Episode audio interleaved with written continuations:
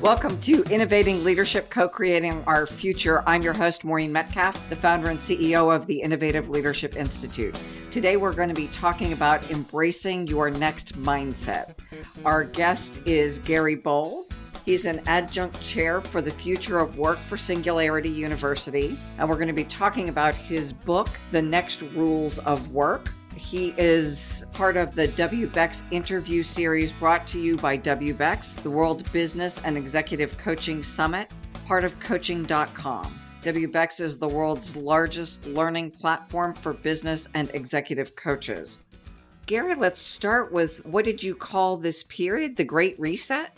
As we were slowly realizing there was something going on with this global pandemic thing, my group, we looked back in uh, March of 2020 at previous resets, like the Great Recession. And what we realized is that they always had three phases. There's a falling off the cliff phase of almost complete uncertainty. You remember back in March and April of 2020, we had no idea what was going on. You couldn't possibly predict or have any way of dealing with the uncertainty. You just had to live day by day. Then there's a middle phase of sort of riffling along the bottom, but it's a range of different experiences. The Nordics have a great phrase called same storm, different boats. And some countries almost completely shrugged off the impact of the Great Reset of the global pandemic. And others were still dealing deeply with the challenges of the infection rates, of the impacts from their lockdowns on their industries, their organizations, and their lives. And then there was a predictable third phase, as we like to say in the US, not just building back, but building back better, where hopefully we don't just bungee cord back to the way that we did things before. We actually will embrace the learnings that we've gained from this unique period in human history, and we will together co create what I call the next rules of work. Perfect lead into what are the next rules of work? First off, I think it's really important for our listeners to just sort of get a mental picture. Think of work as always being sort of the overlap of three phases. There are old rules which we've inherited nine to five jobs, horrible commutes, five days a week working, six days a week, whatever those, those structures are that we've inherited from the industrial era. I'm fond of saying, you know, the the whole approach to five days a week that actually is a hundred year old practice that started in a factory in the northeastern United States that had Christian and Jewish workers, and ended up giving them both days off. That is how the five day work week infected the world. And so we have so many of the ways that we work that we inherited from the industrial era, including static workplaces and cubicle farms and that sort of thing. And then there's always new rules. Like we knew Silicon Valley companies were experimenting with this remote and distributed work thing, but companies like Yahoo and IBM that used to have them shot them. Mm-hmm. And so there were always experimentation with these new rules, but then along comes a virus. And suddenly we all together had to figure out the next rules. We have to learn Zoom. We have to do this. I like the word remote work. I like distributed much better because it doesn't other the person we can't see. But the whole idea of co creating those rules, we all had to do that in real time. And so I typically say there's sort of six facets of that diamond that are really the sort of the foundation of the next rules of work. And they're just so happens they're the six W's uh, the, the what, the where, the when, the who, the how, and the why of work. And it's it's wonderful that you know a 2,000 year old philosopher named Aristotle used to use the six W's as a way of deconstructing really complex problems.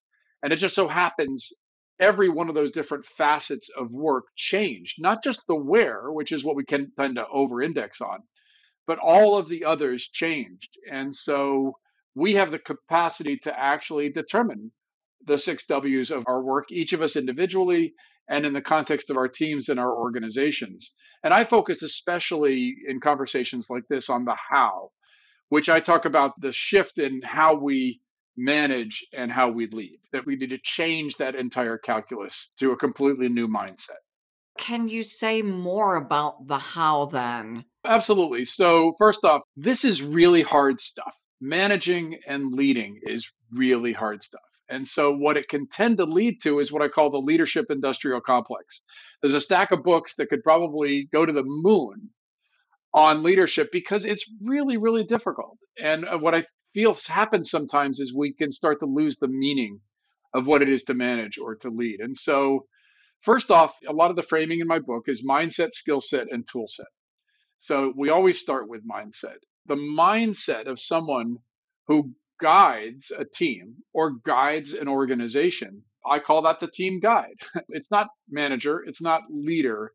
My friend Esther Wojcicki has a marvelous book called Moonshots in Education. And she says the teacher needs to go from this traditional role, again, industrial era, of the sage on the stage, the one with all the answers, to the guide on the side, the one with all the best questions. And so I believe that as someone who leads in an organization, you can actually sort of change the calculus. You know, it's not some binary state, you're a leader or you're not. Leading's a verb, anyone can do it. So the sniff test I often suggest to people who lead in organizations, and that's the phrase I often use, is don't evaluate your own effectiveness by how many times you lead. Assess yourself by how many times others lead that you have helped to spark or catalyze to lead. And count the number of times that problems are solved that you never see. So if you're somebody with a lot of responsibility in the organization, this can be a very, very difficult adaptation because you want to jump in and solve problems. It's what you learned, it's how you moved up in the corporate hierarchy. But instead, this is a new model for how you can think of problems being effectively solved throughout the organization in that third phase of the Great Reset. We talk about moving from traditional leadership, and I use the image of Gibbs on NCIS. That's how we grew up, right? That's what good looked like. And in the industrial era, that made sense. Now I use, just because he's one of my favorite historical figures, is Einstein. That I don't want all the problems. I realize that my identity was built on solving them. But if my identity stays on solving them, then I never get to move the company to the next level because I'm so pulled into marketing isn't talking to finance or, you know, all the stuff. And to make that change, our work really looks at not only how do we help people change their mindsets, but the structures and cultures. That's brilliant. And you use the key word, Maureen, which is identity, which is that we tend to become anchored. We tend to build a narrative. We have a story about who we are and what we do. One of the first places you have to start when I talk about mindset shift or cultural shift is around identity. If you keep on thinking of yourself as the player coach, the one that has to jump in and solve every problem, then there's no way that you're going to actually be continually effective as things become more and more complicated. You no longer actually have the skill set to be able to solve that problem. And the organization suffers. Absolutely. And unfortunately, it suffers in ways that are not always visible because, on the face of it, you're command and control. You're making all the decisions. It looks like things are happening, but you don't see that what you're doing is you're disaffecting other workers. You are not giving them the opportunity to learn new skills. You're not bringing in diverse thinkers into the organization because you keep on hiring people that look like you. You're not encouraging everybody to become bands of problem solvers. You're sending them the message no, the way to be effective in this organization is to be the one who steps in and solves every problem. You know, I often say to people if you really want to know the culture that you have, you can stop anybody in the corridor and ask them just one simple question What are the three things you have to do in our organization to be successful. And if it's listen to what the boss says, don't stick your head up above the trenches and just do your job, you know what kind of culture that you have. And so this is a it's a mindset shift. It's that you would be open to the input mm-hmm. that maybe people should be actually competent in making their own decisions. And that's where we talk about the shift from traditional to scientist, that the scientist owns that they don't know the answer but they're darn good at getting an answer. It's not like they're clueless. They're creating in spaces that didn't exist. And the idea of co creating, you've used that word several times, that they collaborate with others in the organization or outside of the organization. In many cases, it doesn't matter where the knowledge resides.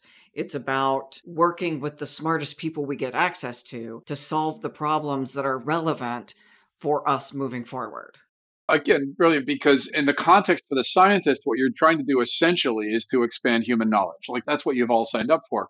In the context of the organization, what you've signed up for is creating value for the organization stakeholders. And that's why alignment in all of this is so critical because, and it's something that a coach can be extremely helpful in helping executives and, and others who lead to be as effective as possible in their work is alignment is critical. Scientists all agree, yeah, we want to expand human knowledge and we'll deal with the bumped egos that happen when we each are trying to jockey for a position based on our expertise. Within the context of an organization, continually coming back to the anchor of who are our stakeholders? what value are we creating for them? How does what I do align with that strategic process of creating that value? That's the anchor that people in the organizational context need to keep coming back to. So often, and this gets back to traditional versus new leadership and different mindsets, it's not about my department. It's about how my department contributes to all of my stakeholders. Absolutely. And what unfortunately happens in a lot of organizations that I'm sure you've seen is that's not explicit. Like I show in my book, I show what I call the strategic arrow, and it starts with vision and mission, then strategy, and then it's results and uh, objectives. And so OKRs and all those structures sort of fit here in the middle, but it all has to be tied to the strategy of the organization. So another great question to ask people in a hallway or random Zoom calls is what are the top 3 strategic goals of our organization? What are the top 3 strategic goals of the team? What are your top 3 strategic goals and how do all those align? Which of the, the organization's strategic goals are you and the team contributing to? And if you ask 5 people those questions, chances are good they either won't know the answer or you're going to get five different answers. And so that the organizations, and I use examples like Asana and others that have built that kind of alignment, have baked it into their DNA, anybody can answer those questions because they are continually recalibrating around the strategy of the organization. Rather than the, oh, let me go check the website. I think it's posted there. Yeah. Or, or as I often say, the values that are written on the micro kitchen wall. Yeah. what the leadership group, that's a black box of decision making in most organizations, has gone off onto a retreat and had some consultant write down on a whiteboard and then they tried to spread that throughout the company as opposed to an authentic process of continually co-creating what that vision and mission for the organization are how do you co-create that in a large scale organization because it's we don't have a company meeting of 100,000 people to come up with this Eh, this is one of the greatest challenges is scale, right? And we talk a lot about this at Singularity University. We often say, how can you come up with an idea that could impact the lives of a billion people? And then the asterisk is that's a lot of people. we do a lot of work with companies like Novartis, 100,000 people. And so we often think of these as first off, everybody's got to sign up. It's a journey. Secondly, it has to be essentially focused on not answers, but process what I tell a lot of people who lead in organizations, this is true of government organizations, when I sit down with ministers of labor and education from countries from Brazil to Tunisia, and I say, look, your deliverable is not the answer. Your deliverable is a process that will last beyond your tenure. And so, if what you've done is you have brought people together in an authentic co creation process, and some people, what they find is the first step is a manifesto is you co-create a statement of who the organization is and where it needs to go. I use the example in the book of Avito, basically the eBay of Russia. And Vladimir, the CEO, has an amazing team that reports to him with incredibly diverse backgrounds. And they're the top in their field, but they created a manifesto to keep on pushing farther and to keep on getting people all the mindset together. Um, you know, Institute for Corporate Performance Stephen Oakes has done a great job. He's written a book about, they did an analysis of these sort of cultural transformation processes and how you help people who lead in organizations to go through this process. And he said 85% fail. Let's all accept it's a really high failure rate. Um, so, but he breaks down, there's about a dozen steps, I list them in the book, of the 15% that are successful. And it turns out it, they're pretty understandable ideas like have a manifesto, basically have the people who are seen as those who lead in the organization, they have to have authentic behavior. You can't just be the ones that say my way or the highway or do as I say. If you're going to be a learning organization, like you've decided that's our mindset that we want the most, the CEO has to talk about the latest courses that she just took. Mm-hmm. Has to be continually encouraging direct reports to be collaborating on the things that they're trying to learn together and so on. So eh, big ships are really, really hard to right in this. Some people believe you can change at the core, and others believe, nah, that just doesn't work. You've got to go to the edge. Like my good friend John Hagel, formerly of Deloitte's Center for the Edge, believes you've got to start innovative things in a division or a new company, and then that could potentially infect the rest of the organization. Whatever your strategy is, it's doable. You just have to get really deep commitment, what I call the coalition of the willing inside the organization of people that all see the vision and opportunity and are willing to dive in. I love that it can happen in both. One of the things I see is it often happens with C suite change. Out with the old, in with the new. There's a message there that when enough of the senior folks leave, that we're open to change. And if you're not open to change, you might choose to exit and you're still going to change. Absolutely. I always say if you determine you do the self inventory to determine that is the challenge that's the first thing to solve you know one of the reasons i've got nine courses on linkedin learning and it's learning mindset learning agility these are trainable like totally trainable it's just that especially as people gain more responsibility in organizations they can sometimes get the memo or create the structure around themselves where they are immune to change they don't feel that they're the ones that need to I once was the COO of a company, a startup that scaled very quickly. And the CEO, during one especially challenging meeting, said, Let's come up with a solution that doesn't mean I have to change. At least he was candid. At least he was candid because it. Because that is so often the belief yeah. that you people go change. Yeah. Our transformation methodology maps concurrently my change journey and our change journey because often the you people go change approach is suboptimal. Yes, absolutely. As a matter of fact, that CEO, because of that, I had a great consultant working with me. There's a wonderful book called Five Temptations of a CEO by Pat Lencioni. Pat was a consultant to me for that company with that CEO and ended up writing the book because of you know, all the things he learned about some of the challenges of doing that. It's easy to make light of this. If my meaning making algorithm is one thing, just like my software is programmed in, changing a bit of it unravels a lot of the code. Yeah, you're absolutely right. First off, I always think of mindset, everybody's got a different definition. My definition is how we prepare ourselves as we're about to interact with problems and people.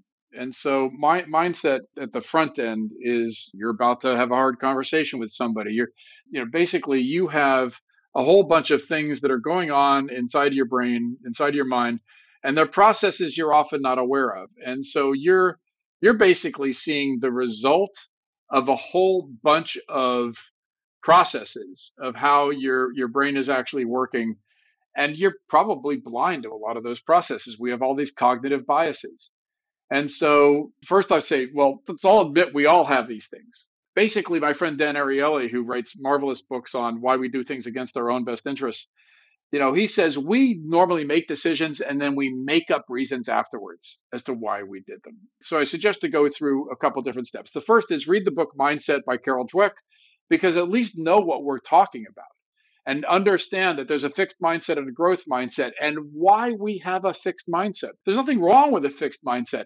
It's just it doesn't prepare us for exponential change.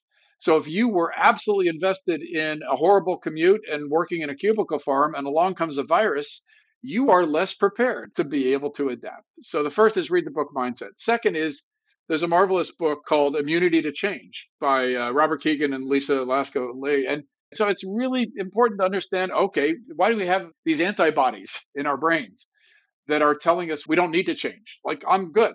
I don't have to fix me.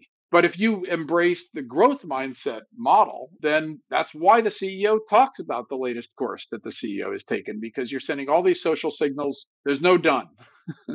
My father, you know, he's the author of this book, What Color's Your Parachute? The World's Enduring Career Manual.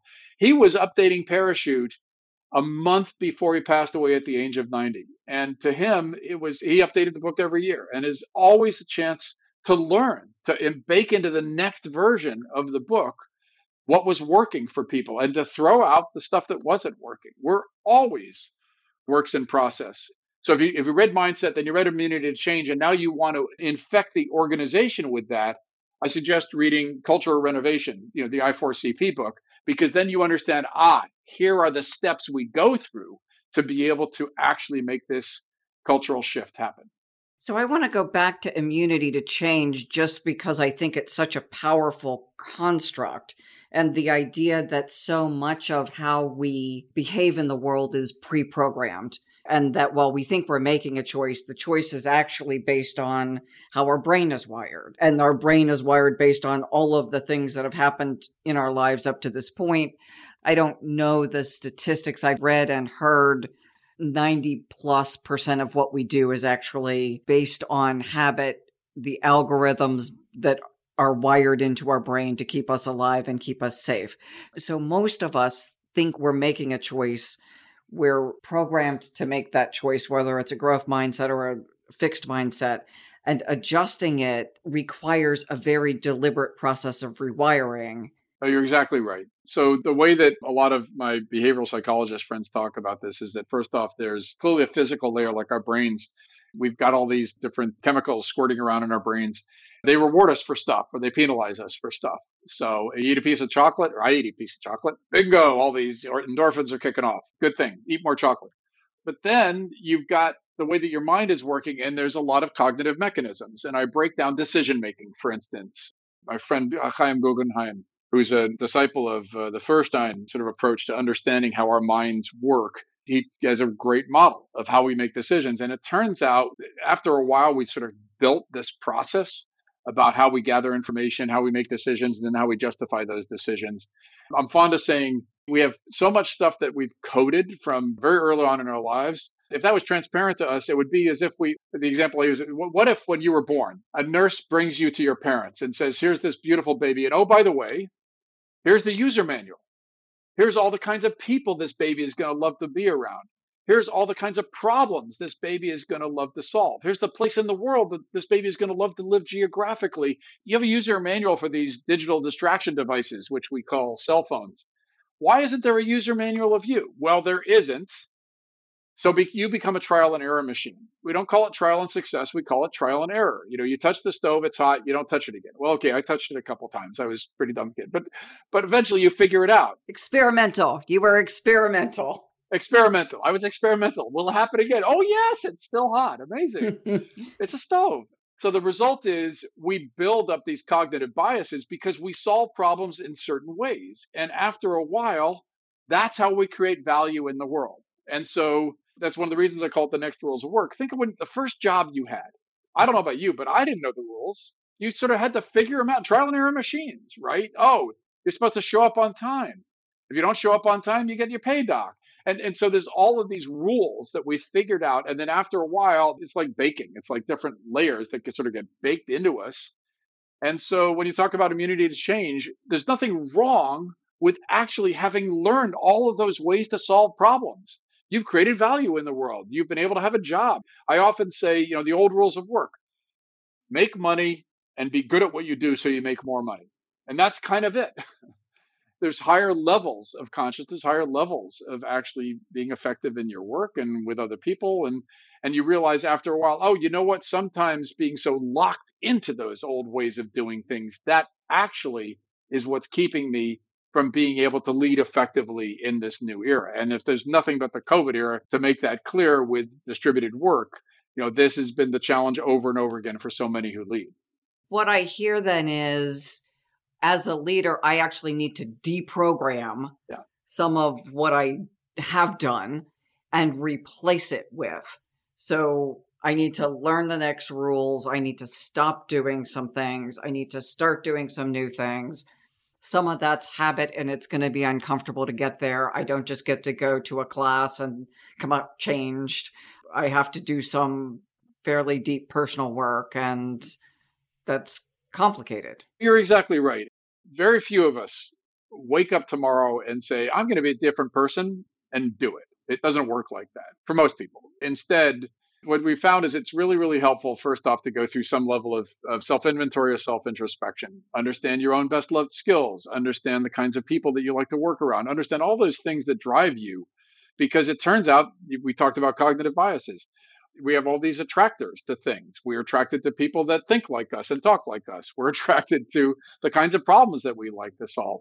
And uh, if we don't question those things, and we also don't question the methodology, the techniques we use to solve problems, we will continue to use the same tools over and over again in very inappropriate contexts and ways. We often talk about ways that you can infect organizations with this. Do design thinking workshops during lunchtimes. Uh, if you buy lunch for people and get a dozen people spanning across the organization to come in and focus on a challenge that might be organizationally or it might be the next problem for your future customer. You send them all the signals like we want you to be part of learning how we co-create solutions to problems together, start to get the message, oh, you know what? I don't have to be, have to be the one with all the answers. And then it takes a while for me to really let that sink in. Absolutely. You got to practice it. It's like any skill, it has to be practiced. And you also have to have the reward mechanisms baked in. So if you have a coach, what the coach needs to do is to help you to see that you are actually growing and changing because otherwise we don't have any Fitbit for change. Like there's nothing that's telling us, look, look, you grew 13% last week. You're amazing. Mm-hmm that's one of the valuable roles of the coach is to help you to say wait a minute you know what? You just solved that problem in a way you said you couldn't do six months ago. This is awesome. You need to recognize how much you have grown and changed. Second thing is we like we need to practice and we just see it and then we need the incentives. You need to actually you know we say to organizations you really want to teach this what i call the team guide approach you bake it into compensation it's how many times the team actually solved the problem and you didn't actually have to solve it yourself. And the team says, yes, we solved that problem without that person being involved. Make your bonus on those types of metrics rather than just leaving it to chance or the hope for self development. Back to then realigning system and culture. So I'm doing rewards by causing my brain chemicals to change yeah. and do the happy chemicals rather than the you're an idiot chemicals. Yeah. And then the culture also rewards me economically with promotions, with opportunities. Absolutely. And then there's another element I'd say is just know how your brain works there's a great methodology. BJ Fogg at Stanford's uh, Persuasive Technology Lab, he's got a great model about, he calls it tiny habits. So if you just Google tiny habits, that'll get you BJ stuff. And he's got a great curve that he shows, which is think of the way that we actually take action, like we make decisions. It's basically just two dimensions. It's how easy or hard is it? So this is hard and this is easy. And how great a reward will we get? And this is not much reward and this is a lot of reward. And so there's this decision curve that we make. So if something is easy to do and it's a high reward we're going to do it. Like hey oh I, I get a piece of chocolate if i if i clean up my room great. But if it's really hard to do if the reward isn't really outsized reward i'm not going to do it. And if the reward is pretty good but it's really hard to do i'm probably not going to do it. And so know how you make those decisions, know the kinds of contexts in which you make hard decisions and you take steps to actually take action and know when you don't. And that's something to be very self aware. When you see yourself procrastinating or kicking things down the road, look at that calculus and say, wait a minute, if it had been a little easier to do or the reward had been a little bit higher, would I have done it? And the answer is usually yes. So understand the brain chemicals and which ones I respond to, and how I can self administer. And the brain calculus, exactly. Next, rules causes me to believe there are more than one rule. Yeah. Any others you want to mention before we move into learning technologies? I'll just hit a couple of quick ones because it's helpful sometimes to frame things. So, the what of work is really quite simply problems to solve. The more we think of ourselves as problem solvers, then the more likely it is that we're going to be able to build more effective organizations. Uh, my father discovered with Parachute years ago if you present yourself as a problem solver to a potential hirer, I get your problems, I get your customers' problems, I've solved these problems. Here are examples in my history of when I've done that. That's the what of work. You will be hired much more likely than the next person, right? The where of work, we all know that needs to be flex work, flexible work. process, not answers. You need to have a constant set of co creation with workers in your organization and beyond about where and when and how they work. The who of work, we know that it, we're going to have to get better at our social skills because we're going to just be dealing with more kinds of people. We've broken the seal. Mm-hmm. We can hire remote and distributed. It's going to be a lot more people. And then finally, the why of work. I show the Ikigai model of what we get paid for, what we're good at, what we love to do and what the world needs. And in Ikigai, that's shown as a Venn diagram. I show it as a stack because the old rules of work, you worked your way up the ladder. The old rules were just getting paid for it and hopefully getting good at it to get paid better. And then my father added with parachute the idea that you could do what you love. And then finally, what the world needs. Maybe you volunteered at the local soup kitchen when you retired. But it's really important to understand that work has shifted so dramatically. The old rules of work, and especially older workers, are kind of following it in that sequence. But young people flip the stack. Coming out of college, high school, I want to do what the world needs. If I can do that, that's going to be what I love. If I love doing it, I'm going to get better and better at it. And if I get better and better at it, I'll eventually get paid well for it. And so what happens with a lot of people who lead in organizations, you are leading people doing two completely different directions on the ladder. CEOs ask me all the time, why are young people, millennials, which is code for young people nowadays, why are they always asking me about the purpose of my organization? It's because they are starting with purpose and working their way down the ladder. And you have got to manage or lead with this cross generational divide. And there's lots of ways to solve that. You can pair them across that divide so that young people learn mastery and diving into things, and older people learn digital technologies and learning what I call just in time and just in context, and they can spark off of each other. So those are the other five W's. We talk about the mentoring as co mentoring, that instead of the old, I'm old and experienced and you're young and inexperienced, we're differently experienced and we share those insights. By the way, those young people are kind of normally better at changing. Go figure. And frankly, they do have some incredibly important skills that, at least in our organization, we count on them because they help us a lot. And increasingly, they will be the source of those skills. They're going to be the ones who are going to lead tomorrow. And we want them to be good because we get to retire someday. And we want the world to be effective. Yes. And they will solve problems that you never encountered. How are exponential technologies transforming work and learning? Certainly, the rhetoric, certainly the headlines pre pandemic were that robots and software were going to take your job unless you were this sort of digital nomad, you were going to be a failure because all of these young people with their digital distraction devices, they had access to the world's information and they were going to be solving problems you were unable to solve. And oh, by the way, artificial intelligence software was going to be underpinning everything you did. So if you didn't figure out how to use those tools, then you might as well put a fork in it and just retire early. So that was the rhetoric for many headlines beforehand. And what I said at the time is, I don't think that's really the issue. I think it's the pace and the scale of change. You know, 15 years ago, if I had told you that you were going to have this piece of technology that you'd walk out of the house without your wallet or your keys, but if you walked out without this, you would turn the car around and go back. Oh, and by the way, uh, again, 15 years ago, you're going to press a button and a stranger's car is going to pull up and you're going to open the door and you're going to say Ahmed and he's going to say Gary. Didn't your mother tell you not to get in the stranger's car? You're going to get in a stranger's car. You're going to go to point B and get out, and you will never have handed a dollar to Ahmed. And if I told you both of those things, you would say, You are crazy. There's no way any technology that in 15 years, half the people on the planet are going to be carrying around. How am I going to tell my friends I get in a stranger's car to go from point A to point B? Don't you just take a cab? And yet here we are. So this is what happens with exponential change is it's always this sort of curve where we don't see change at the beginning. One of my favorite quotes for the um, the way to be thinking about change is that we're already living in the future. It's just it's not evenly distributed. And so what ends up happening is exponential change is happening. We don't see it. I've got self-driving cars running up and down my neighborhood here in the Fillmore in San Francisco. And yet there are people around the world that have never seen or, or been in a self driving car. So the role that they play in the way that work is changing is typically they are automating a lot of tasks. And so more and more technology is being thrown at taking the work that messy, expensive humans do. And if you sort of think of that as another magic quadrant with how unique the problem to solve is and how unique the skills to solve the problem are.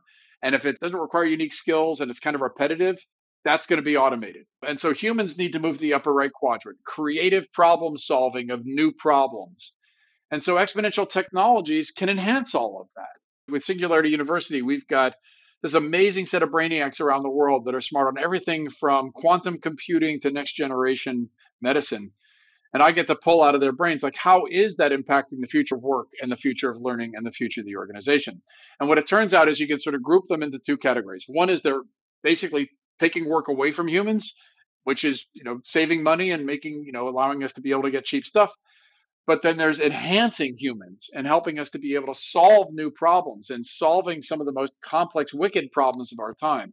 And that upper right quadrant is where we need to really focus our energies and where we need to develop these technologies to allow us to be able to solve the most challenging problems of tomorrow. Not too many years ago, I read Satya Nadella's book, CEO of Microsoft, talking about the ethics of AI and robotic process automation and how we need to make sure that people are treated fairly as we automate their jobs. Absolutely. Again, fast forward a few years, and now we can't find people to do these jobs, and everyone's clamoring for robots to do things that we never imagined we would be comfortable with. This is how mass change happens at work systems. You know, I often say the domains of the future of work are there's four of them individuals, organizations, communities, and countries. And we've been focusing a lot on the individual and organizations. At the country level, how do you create inclusive economies? And it turns out there are countries like Germany and Switzerland and the Nordics, and they have rules. Their rules of work are oh, you can't just lay that person off. You've got to train them for the next job, or you've got to pay into a fund so that they have that training and they can be connected to the next work. In the United States, we don't have an employment system, we have an unemployment system. Our system only is optimized around when you don't have work. And it's up to you to be the one to make sure that you don't fall out of work. And so what ends up happening is we hit these times where the work market is out of sync. That is, we were out of sync in March of 2020. We went from about 3.9% to 15% unemployment in three weeks. Mm-hmm. And Germany went from 5.1% to 5.6% unemployment this is systems design. I mean, this this is you know you can solve these problems, but what ends up happening is as people who lead in organizations, you can solve it for your organization. You can be spending really really substantial amounts of money to keep people trained and learning these new skills to solve the problems of today and tomorrow. You've probably done the calculation in your organization of what turnover costs you. You probably see how hard it is to be able to hire the people that you think are optimized for the roles. Well, if you hire what Byron Auguste calls stars, skilled through uh, alternative routes, you're going to hire people that don't have the standard degree. I don't have enough college to stuff into a thimble. I barely escaped high school. You're not going to hire me if what you're looking for is a four year degree and 20 years of experience, but you're going to find amazingly skilled people if you instead look for their capacity for problem solving. Even that one statement our structures aren't yet aligned with how do I identify them? Yeah. Think of it this way hiring is a risk management process, just like getting married is. If you knew with absolute certainty the next person to walk in the door was the perfect person for you, you would marry them on the spot. But we don't. so it's a risk management process, right? Dating is a risk management process hiring is a risk management process. So what we do is we try to dial down risk following the old rules of work. So first off, there probably was somebody in the role before, and let's call him Fred. And we loved Fred, and Fred quit on me. What am I going to do? I'm going to take Fred's job description, which is mostly around tasks. It's not around problems. It's not around skills. It's around tasks, the steps somebody goes through. And I'm going to put some lipstick on it. I'm going to dress it up a little bit. And I'm going to put it out on Indeed.com. And I want Fred back because Fred kind of looked like me and Fred kind of thought like me and we were a simpatico. And anyway, so that's the way I'm going to approach it as a risk management process where I'm trying to dial down risk by essentially making the same requirements that I had before. And then the work market shifts and there aren't a lot of Freds out there anymore.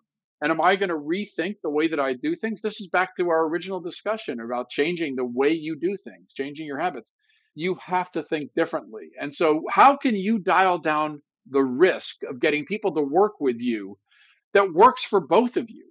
What's happening is there actually are startups that have popped up where you can basically take your hopefully your work role description and hopefully you have done that as a team sport. You didn't just write it, but your team wrote the definition of the problems to be solved that nobody else can solve on the team and the skills needed for it. And then you actually take that and you hire contractors. You find a half a dozen people that all meet what you think are the qualifications and you give them a month long project for each and you pay them for it.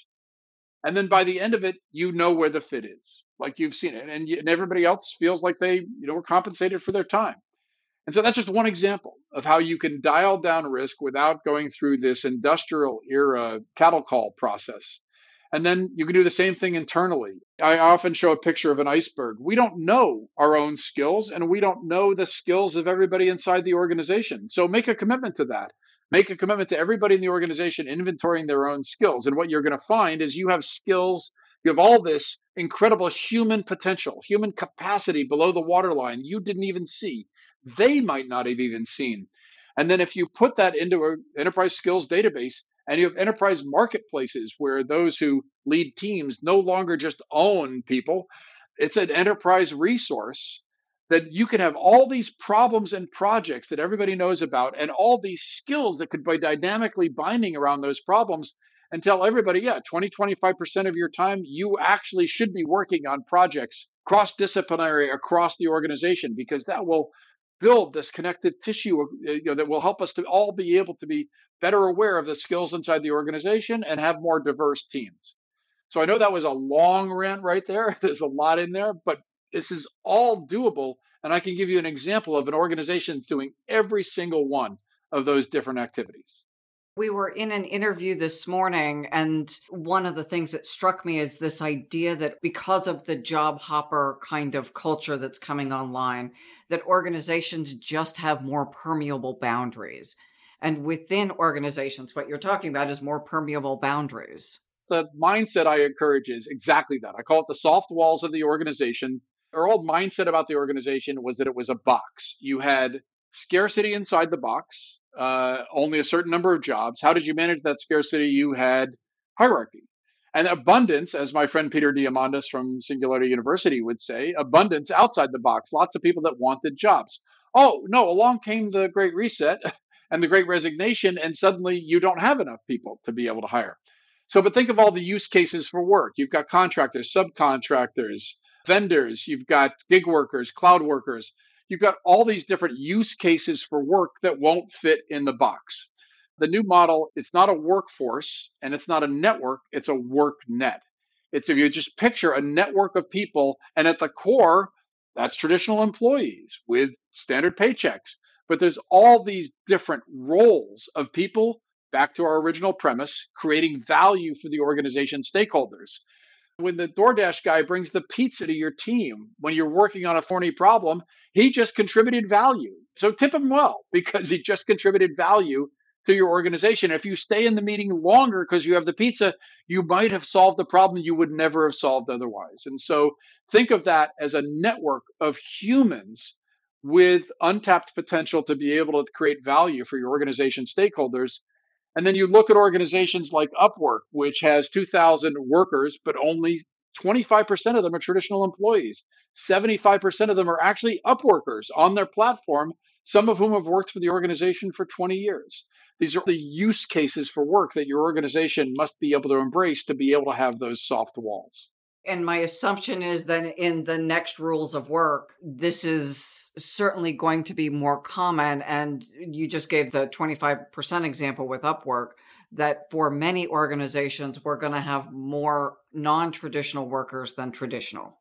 Yes, and more than 50% of the people that work for Google are called TVCs, temps, vendors, and contractors the whole idea is yes, and it's critical to commit to what the author Zeynep Ton calls good work. What ends up happening when you unbundle work, and I talk about this a lot in the book, and especially in the final chapter, which is the world we all want. If you think of a completely gigified economy, you don't want the result because the good news is it's flexible. You can pick up the work anytime you want. You can choose when you want to work and when you don't want to. Oh, no, actually, you can't because you have no reliability. You can't choose your own shifts and they can simply stop using you. And it's not a layoff, you know. And again, in other countries, they have different rules of work. So an increasing percentage will be these alternative use cases for work, mentorships, apprenticeships, and so on. You must compensate them fairly. You must give them more reliable work. You must make them part of the process, not the remote person, but an integral part of your team as much as you possibly can, because otherwise you're creating a new lower worker class that will only increase the precarity of your entire domestic work market. And that's where your work around communities and countries comes in. Exactly. If you think about all the communities in which your organization operates, and you authentically show up there and you are part of the process of helping to determine what kind of work is needed there, what kind of training is needed. Google has actually done quite a good job with Grow with Google, run by Lisa Gevelber, their US CMO.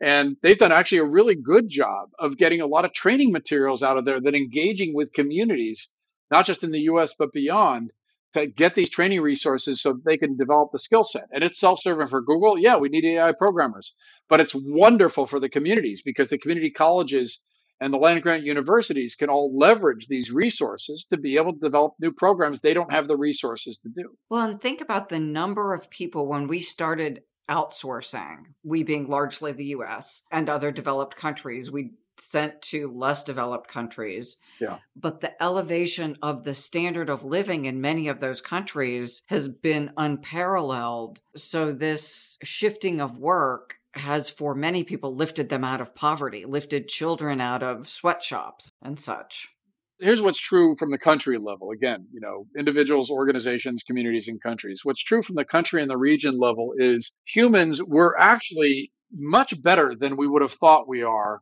at elevating people from poverty into above poverty.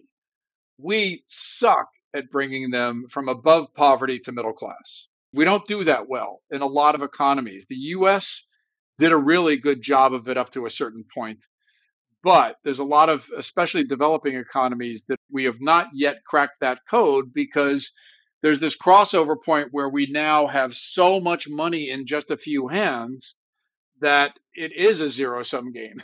There isn't enough money to go around. And the way that those people have gathered and kept their money means that it's not going to get distributed to help to build that middle class. And so even in those better distributed countries that have better work agreements, there's still lots and lots of millionaires and billionaires because our own peculiar forms of capitalism actually accelerate that process. So, in my final chapter in the book, The World We All Want, I actually point out, and here's how you fix that. Like it is fixable where everybody can win, but it takes a completely different mindset. It takes a mindset of understanding the, how these systems are designed and that everybody, starting at an individual level, but certainly at the organizational level, can actually be that change. And it goes back to paying people good wages and crafting good work and caring about the whole person. I mean, all things that we know in the post COVID era we need to do. There's an underlying assumption there, I believe, that the purpose of the corporation isn't just to maximize profit to shareholders, but it's the stakeholder shift. Bingo. so back in uh, the early 2000s, my wife and I, who we've run a company together and we've done numerous projects together, we became obsessed with this whole idea that you could do well and do good. Mm-hmm. And back in the early 2000s, let me tell you, it was not very popular. And then in 2008, we co founded something called SOCAP, Social Capital Markets, which was basically a conference to bring together all the different stakeholders you can think about that all cared about that entrepreneurs and nonprofits and for profits and investors and corporations and governments. And what we wanted to do is infect the world with the possibility that, yes, you can have a range of stakeholders. I call this inclusive capitalism. Some call it stakeholder capitalism. It's really, really critical, as I was saying, for the organization to have a thesis about who its stakeholders are. And I hope that also includes your workers, your suppliers, your partners, the communities in which you operate in the planet. I hope those are all your stakeholders. But inclusive capitalism doesn't just say, hey, we got to care about the stakeholders. It says we need to fine tune capitalism so that it has the broader benefits that it used to have back in the mid 20th century. It does not have those broader benefits nowadays. It is a different form of capitalism today. And so inclusive capitalism has to have that baseline of stakeholder focus on stakeholder agreements but it also has to have a set of mechanisms where we all agree what builds broader benefit and that we commit to those systems at the organization level and at the country level. Because that is, in fact, how we stay healthy. Absolutely. We've gotten very unhealthy because of an awful lot of stories we've told ourselves that are not true. Yeah. We've told ourselves that anybody can succeed. We've told ourselves that we all should be in charge of our own health because, hey, I can eat any damn thing I want and it's going to be okay. You know, that adult onset diabetes thing, that's never going to touch me. You know, we told ourselves these stories and they don't turn out to be true. One of the things I talk about is that one of the stakeholders is also our future employees, future generations. Yeah. If I look through the lens of what is my legacy, and not everyone resonates with that term, but that what I've created will either make the world better or worse in large part. My friend Charlene Li, who wrote The Disruption Mindset, she's got a great meme around your future customer and that so much of the value you're continually trying to create is to be thinking about the needs of the future customer. And yes, you must be thinking about your future worker because what you've done is no matter what your history is, unless you're doing a brand new startup that has no, you're always doing three things. You're honoring the past. That is, there's something that got you here, including the customers and the workers that did that. You're through the lens of the present. It's what value are we creating today for our stakeholders? but you're also trying to optimize for a better future. And what ends up happening too often is in our quarterly reporting mindset, we've let capitalism basically narrow us down into this gully where all we can see, we've got the blinders on, we can only see the next quarter. And we're not thinking about that future worker. We're not thinking about the future of our local ecosystem. Here in San Francisco, we gave a whole bunch of tax benefits to a bunch of tech companies during the 2008 meltdown. We called it the Twitter revolution. And wonderful, Twitter and a bunch of other tech companies are here.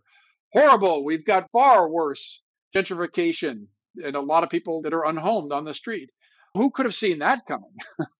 The answer is we can do the same thing in our organizations. You can see very likely the kinds of skills and people that you're going to need in the future, and you can actually start to optimize for them now by building processes that will survive your tenure. One last question as we wrap up. You talk about leadership being dead, mm-hmm. and yet you talked about different languaging for all of us have a responsibility within the organization. And there are still people like CEOs who have the fiduciary responsibility of effectively moving the organization forward? I want to separate out the context of responsibility and of leading, right? And so leading is essentially meant to be a set of decision making processes and catalytic processes so that problems get solved. And again, if every problem got solved and you never saw them, then I think you should get your annual bonus because you did all the right things. But what ends up happening is there are always periods where the responsibility rises because uncertainty rises and precarity rises. So, with the onset of the global pandemic and the Great Reset, what ended up happening is there were organizations that were already optimized for this because they had the kinds of mindset, the kind of culture where everybody had responsibility for some facet of the problem to be solved. And companies like Asana, they basically say, you know what, we were running fine in 36 hours. We were a completely distributed organization in 36 hours. But other organizations with older mindsets or more of the command and control structure, basically vacuums were created because of those approaches. And so that is where the responsibility is high and the uncertainty is high. I am a fan of always optimizing around vacuums. That is, if there is a problem to be solved, and in this case, it's we have got to become a distributed organization overnight or we die. It turns out that the combination of incentives and disincentives, humans can change in ways they would never have thought possible. I think it was uh, Fauntleroy said, if you're going to be hanged in a fortnight, it concentrates your mind wonderfully. And so the whole idea is that if you believe Either really bad stuff happens if I don't act, or really good stuff could happen if I do act. We're back to that thing of how hard is it versus how easy. Oh, it's really hard, but the rewards are we get to keep on living and eating. You're going to do it. And so this is what I think of as what's different is there's always leading in times of challenge, times of uncertainty, which is in the book title. And that just requires a different skill set. And if you have designed your organization, if you have encouraged people, if you've catalyzed others to make decisions, then you're in a great shape and you're going to be prepared for it. But if you have not, the decision still needs to be made. What I look to do is look around when I'm involved in a project, and if the floor is dirty and nobody's cleaning the floor, somebody's got to do that. If the next billion dollar product has to be designed and nobody is doing that, somebody's got to do that. That's when you step in. And hopefully you do that in such a way that doesn't disenfranchise others. It teaches them what you do to lead in times of uncertainty.